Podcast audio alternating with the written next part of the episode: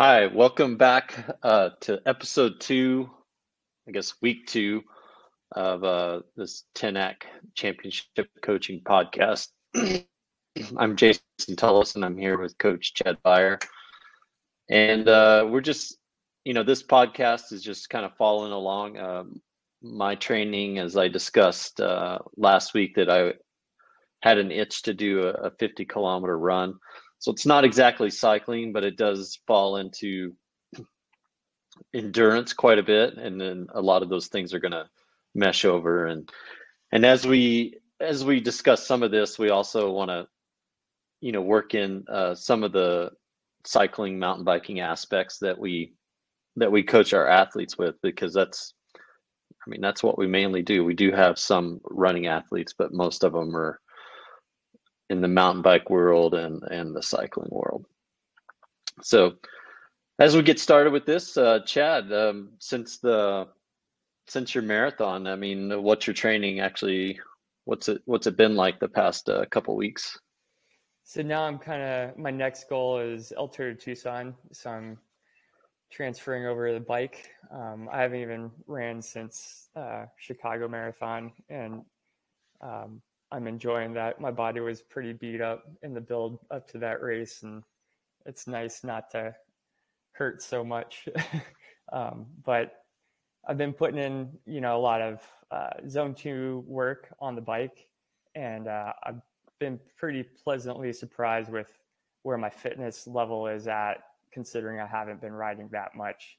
So, um, you know, the running training is translating over to the bike more than I expected it would be. So I've been doing a lot of three to four hour rides in that kind of upper zone two range. Um, I'm feeling pretty good with it. Nice. So you're working on the group ride skills? Going to be riding with uh, 5,000 people at the start? yeah. Yeah. Last year, um, they separated. So the platinum group got to go first. And I think it's still around 300 people. So pretty solid group. But uh, it wasn't too crazy. Kind of more of a traditional road race feel to it last year. Nice. I have a couple athletes that'll be there. Uh, I'm I'm going to miss this year, um, but I'm always usually down there at the finish uh, or somewhere there along the route in Tucson. It's a fun uh, thing that happens, uh, and it's not something that as cyclists in Tucson that we get to experience very often of uh, getting to go through all the red lights and uh, yeah. go as fast as we want and and uh, and yeah, it's uh, you know even a moderately fit cyclist can do this hundred miles in the sub five hours. It's it's pretty incredible what how riding in a peloton uh, can kind of just suck you along. Yeah, and it's a well run event. I mean, having uh, the course, you know, it's pretty much uh, full rolling enclosure for that front group. So I enjoy doing it. One of the few, you know, 100 mile road races left in Arizona. Are actually probably one of the few road races left in Arizona. It's been pretty sad these past few years as uh, fewer and fewer road races uh, are happening. and and on that note, I I'll be uh, participating at the the Spirit World 100 gravel race here in a couple weeks, and um, actually 10 days. Um, I'm looking forward to that. I've done it the past couple of years, and it's run out of Patagonia, Arizona, uh, by Heidi and and Xander, and they just put on an incredible event. And uh, the the gravel roads there in Patagonia are it's it's just I don't know how to describe it. It's just insane for me. I, just to go out there and ride on these rolling hills and the grasslands of the San Rafael Valley, and it's just an incredible place and and an incredible event that they put together. So I'm uh, sort of looking forward to that. I'm not exactly uh, in shape. Anytime you do 100 miles off road, it's it doesn't matter what kind of surface it is and it's off road, it's it's uh, going to beat you up. And and uh, last year I barely survived. The year before that I was in pretty good shape. So this year, kind of going in between those two things, and I'm sure I'll be good for about two hours, and then I'll s- stop at the well stocked feed zones along the way and have breakfast burritos and just enjoy my time out there. What's uh how long does that ride take you? What would you finish in last year? Ooh, last year was last year was a little different situation. Uh, or one of our other coaches, John Benson, dragged me along. Uh, I was I was good for about two hours, and then we just kind of sat up, me, him, and another rider, and we just uh, just moseyed in for the rest of the day. And I was appreciative that John would uh, stuck with me, and he had this cool little air compressor run on a battery that uh, I kept having a tire go low every every 45 minutes or something and and then we'd hook that up and within 10 seconds we were back on the bikes and so that was that was pretty nice. But i i think it last year i was around six and a half hours. I think a fast finish for that is right around that five hour mark 515 510 somewhere around there. It's it's not a lot of climbing it's a good power course and uh and it's fast and and it's going to be even faster this year. They changed the course just a little bit. Um, still has one pass called Canelo Pass you'll go over and uh, but again it's not super steep or anything and um, and I, I do think it'll be faster so. Nice. About last week with your um, uh, skills training um, in Sedona How's that? Oh yeah, I was up at uh, I was up in Sedona, Arizona, at their bike park, which I had never been there before. It's pretty incredible um, that they have that, and I, am excited that Tucson has plans to have something similar. But um, I was with the PMBIA, the Professional Mountain Bike Instructor Association. They have a a certification course for being a skills instructor. Um, they they actually have several different levels, and if and if you were to work at a, a reputable reputable bike park anywhere, pretty much in the world, um, this is one of the certifications that they require, whether you're guiding or or teaching skills, um, even skills up to the level of you know hitting the big air uh, on the on the bike runs at the park. So uh, it it was mind blowing for me. I, I I've kind of taught skills on and off uh, through the years, and you know as I as I began, I would uh, you know I really had never examined what I was doing and how I was doing it. I just knew that I was pretty good with my skills on the bike uh, relative to the people around me, and um,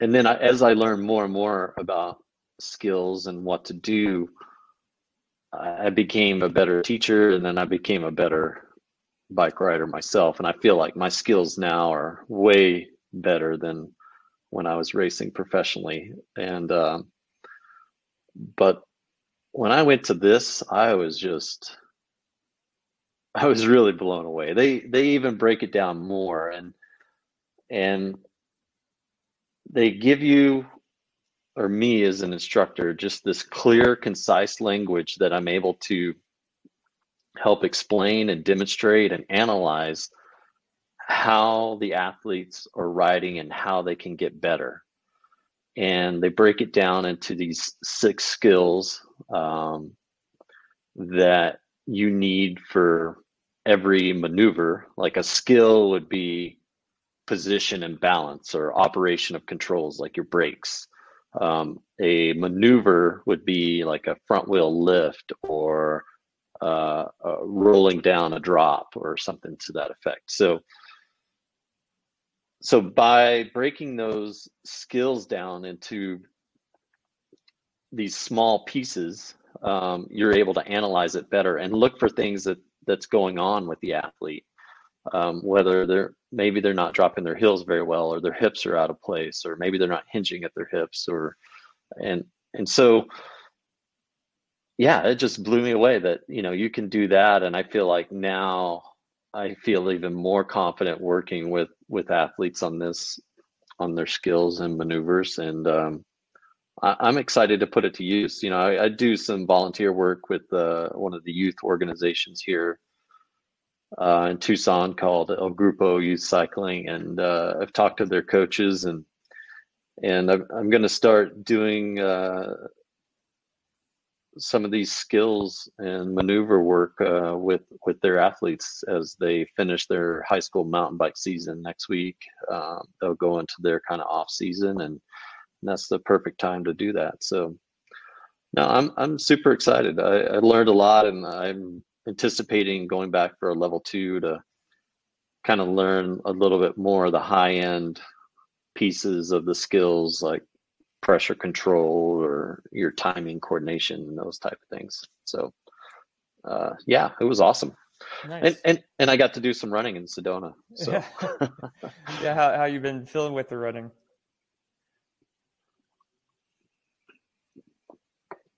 well it's uh, there's good and bad, I guess, with everything.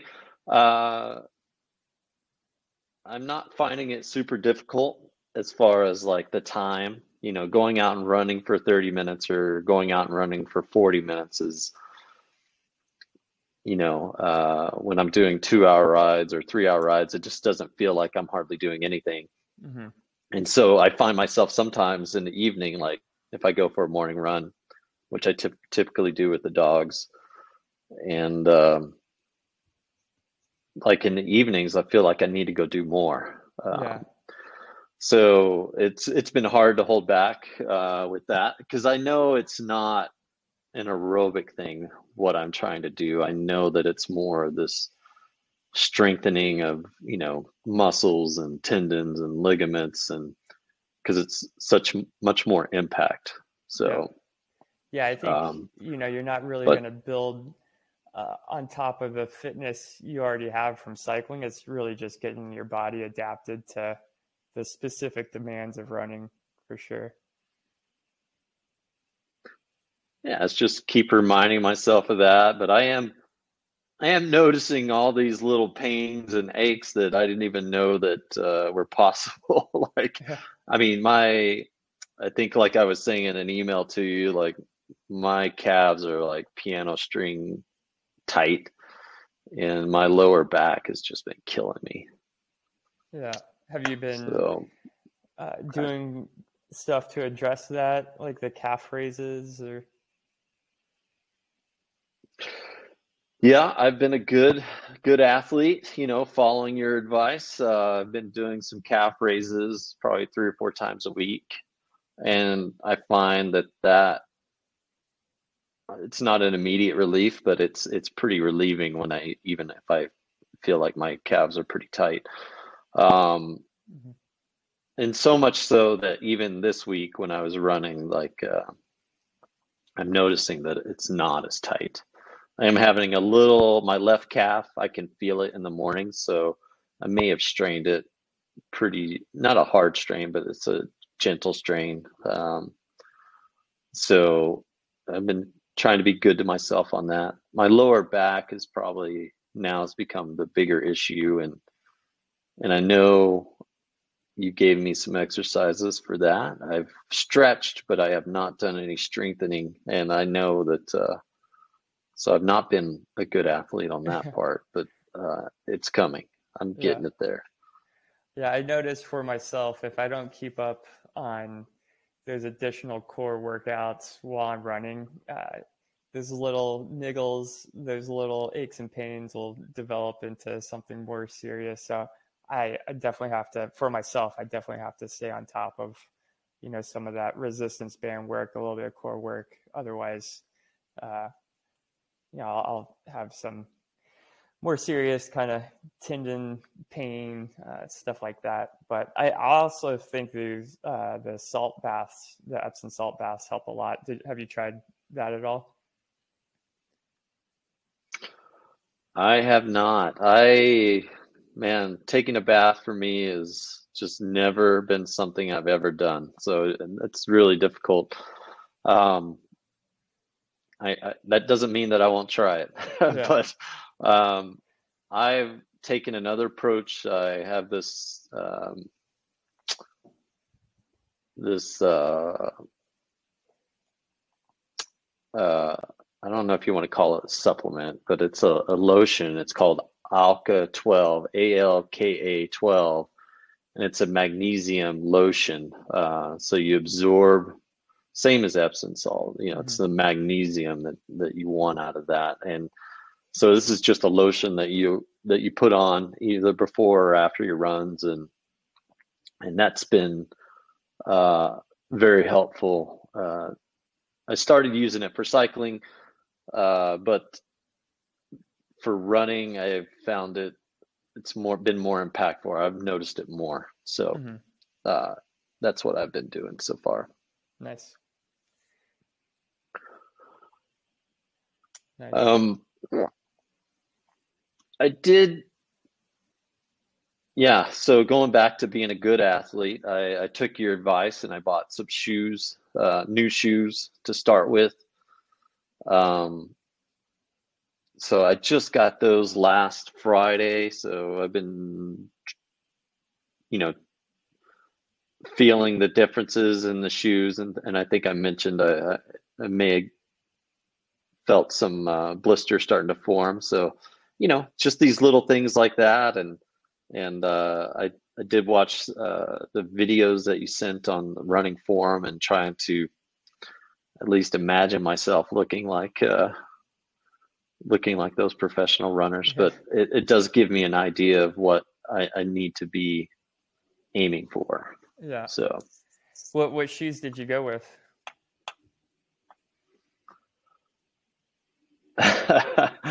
I went with something brand new, so I took a little bit of a chance, and then if they didn't work, I would just send them back. But so far, it's been pretty good. Um, they're called. I don't even know what they're called.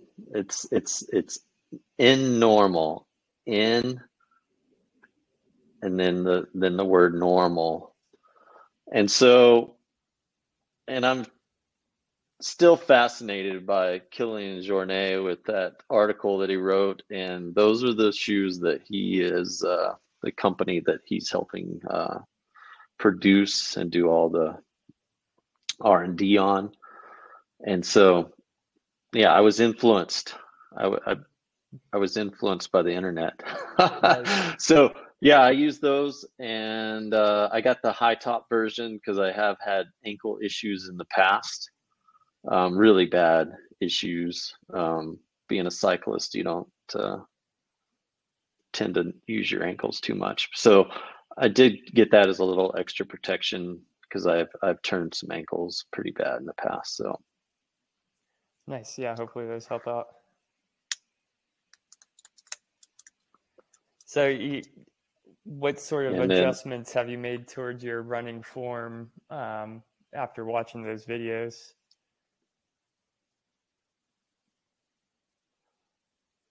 The arms high, been trying to focus on that. Um, I also, just from a long time ago, like my hands have been really relaxed so much that my wrists will move quite a bit. I don't know if mm-hmm. I'm explaining that very well. So as I'm keeping my arms high, I'm trying to keep my hands more in this position, still relaxed and loose, but not like flopping around.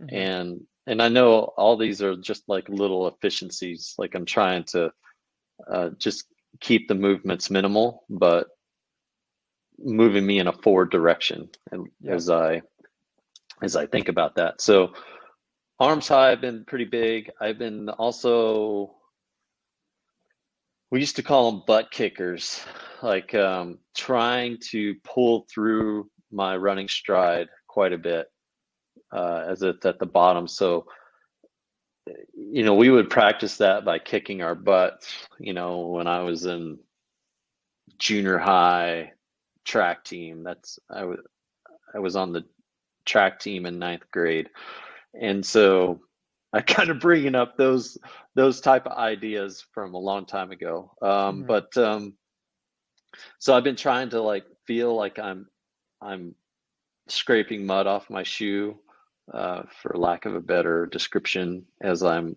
you know, as I'm, my foot is touching the ground. I, I, again, I don't know if that's good or bad. I'm just trying to I'm not trying to be braking, you know, like Yep. getting my foot out in front of me where I'm constantly braking.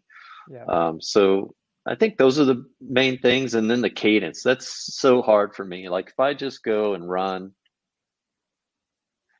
some slow jog, I, I think it's probably around that 150 cadence. Um, yeah. and what were you saying that I should be at? I, it definitely is going to fluctuate off of the speed you're running at. Um, but I think ultimately, you know, trying to make sure you're not um, having that braking force, that's probably one of the most important things. Um, yeah, you know, higher turnover rate, that's that'll help um, limit the potential for braking uh, because you're, you know, keeping that cadence higher, that running cadence higher. So um, it's almost shortening that that stride. Um, but you know, the pros are going to range. Um, you know, when they're racing, floating around that 180 steps per minute. Um, but they're also, you know, traveling at a pretty fast, fast pace. So it's also ground contact time. So how much time your foot's spending on the ground. You know, if it's over, um, I think it's 220 um, milliseconds, um, the chances for injury, I think, go up um, just because you're uh, experiencing more impact per per step. So that higher cadence can lower those those impacts and then um, help limit the potential for injury, which I think is you know most runners' biggest obstacle they need to overcome or avoid um, when they're heading towards their running goals. So I think good form is kind of the foundation for that.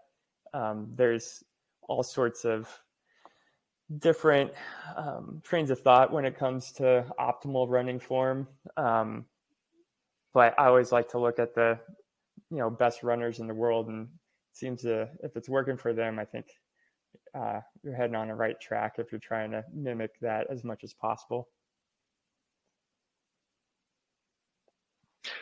Yeah, I would say when I'm running slow or running in my zone two, um, yeah, my cadence, you know, I've I've focused on it.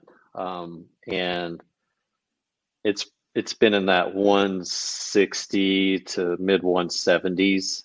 Mm-hmm. Um, and then yesterday I I broke down and I had to experiment a little bit.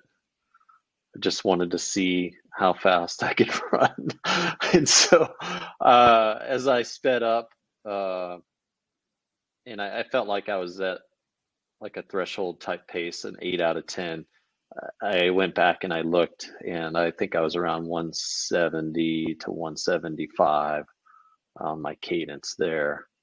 Um, so it's it's definitely something I need to work on, and I, I've thought about getting one of those pods that fit on your shoe to kind of give a little bit better uh, accuracy on that and and the time on the ground and and stride length and things like that. Have you ever used one of those?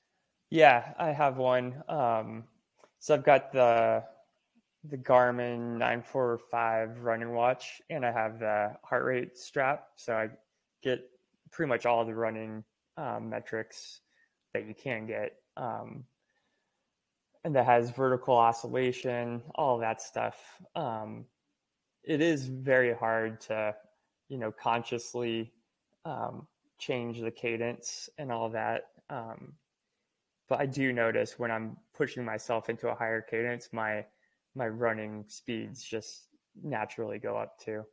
Um, I think you know the biggest thing with running form is just trying to limit overstriding and trying to keep that impact um, as as low as possible. So faster cadence um, and making sure you're not um, you know overstriding. Just when your foot's coming into contact, that it's you know um, underneath you, not not out in front of you, and that's going to help limit the potential for in- injury. But it is nice seeing all the different running metrics um, and then seeing how you know your little adjustments on running form will will affect those.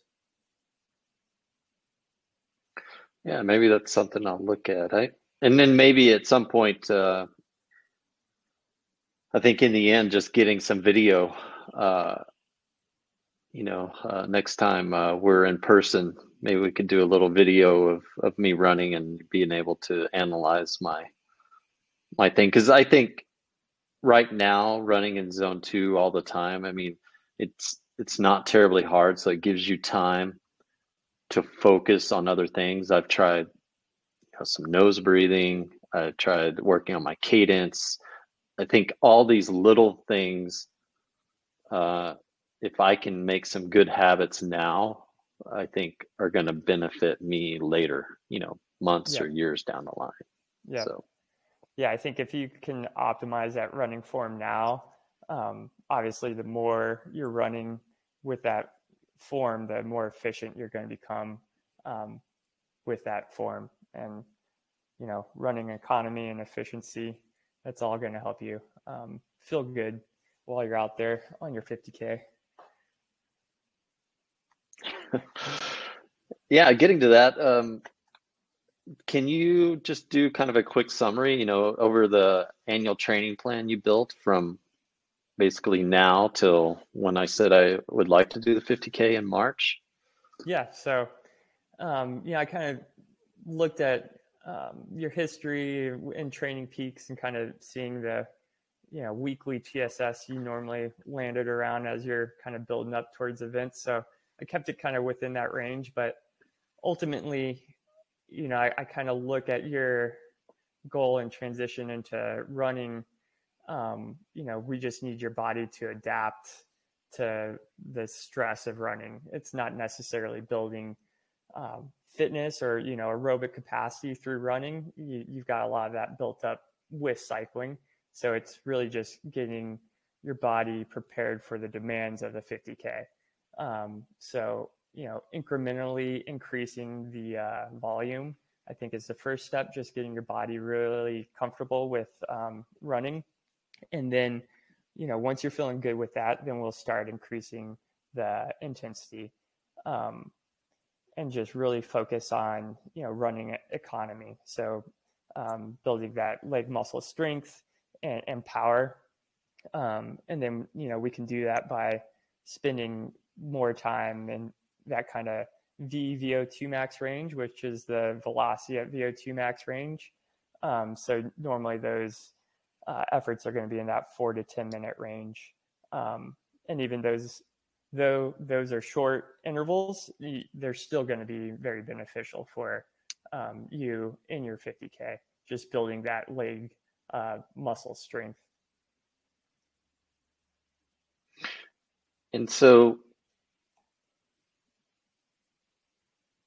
just looking at, you know, as I do my math and we're increasing 10 or, you know, 10% each week and stuff. And I, I build, build that out to March and I come up with about 120, 130 minutes of running. So mm-hmm.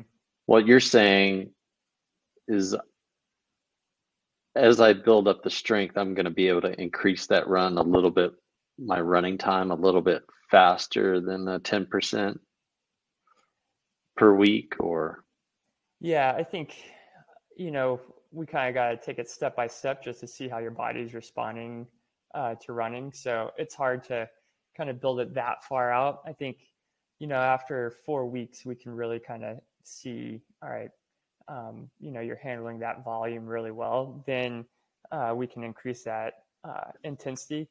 And i think you know maintaining um, an easier endurance run uh, once a week and having two higher intensity runs, that's going to give you kind of the best bang for your buck. Um, you know, I don't want you loading up too much on volume, but uh, I think that intensity is going to help you build that muscular strength with less potential for injury than just just purely high volume. Um, so, you know, even though the goal is a 50k run and um, you know you'll be out on your feet for a long time i think you know ultimately it's that muscular strength so how efficiently can we build that strength um, while limiting the potential for injury is kind of the name of the game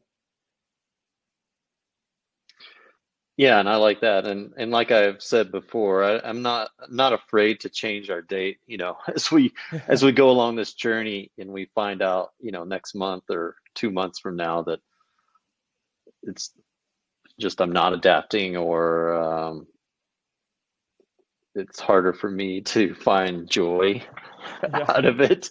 Um, that that we change that, but but at the same time, you know, we can also change it in the other direction too. And I think we find that, you know, when we build these out for our other athletes, you know, cycling, running, whatever athletes is, you know, this is all theory and we build it out and it's never something that's static. It's always something that's going to be moving as we find out how much load the athlete can take.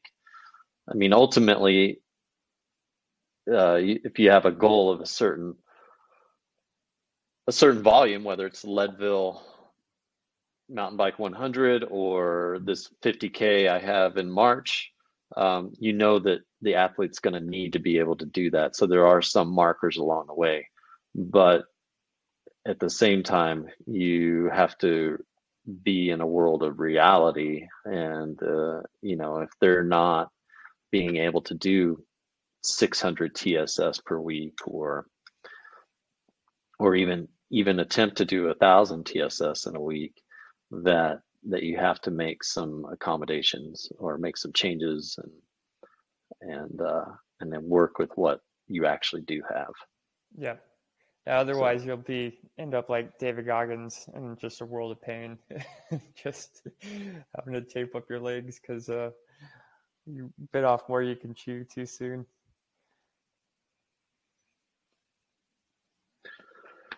Um, so going forward, you know, do you over these next two weeks until we talk again? I mean, do you have any suggestions for me? I, I ran 45 minutes for the first time this week, and my endurance zone is somewhere in that 10 to 11 minute mark. I don't foresee that really 10 to 11 minute per mile mark.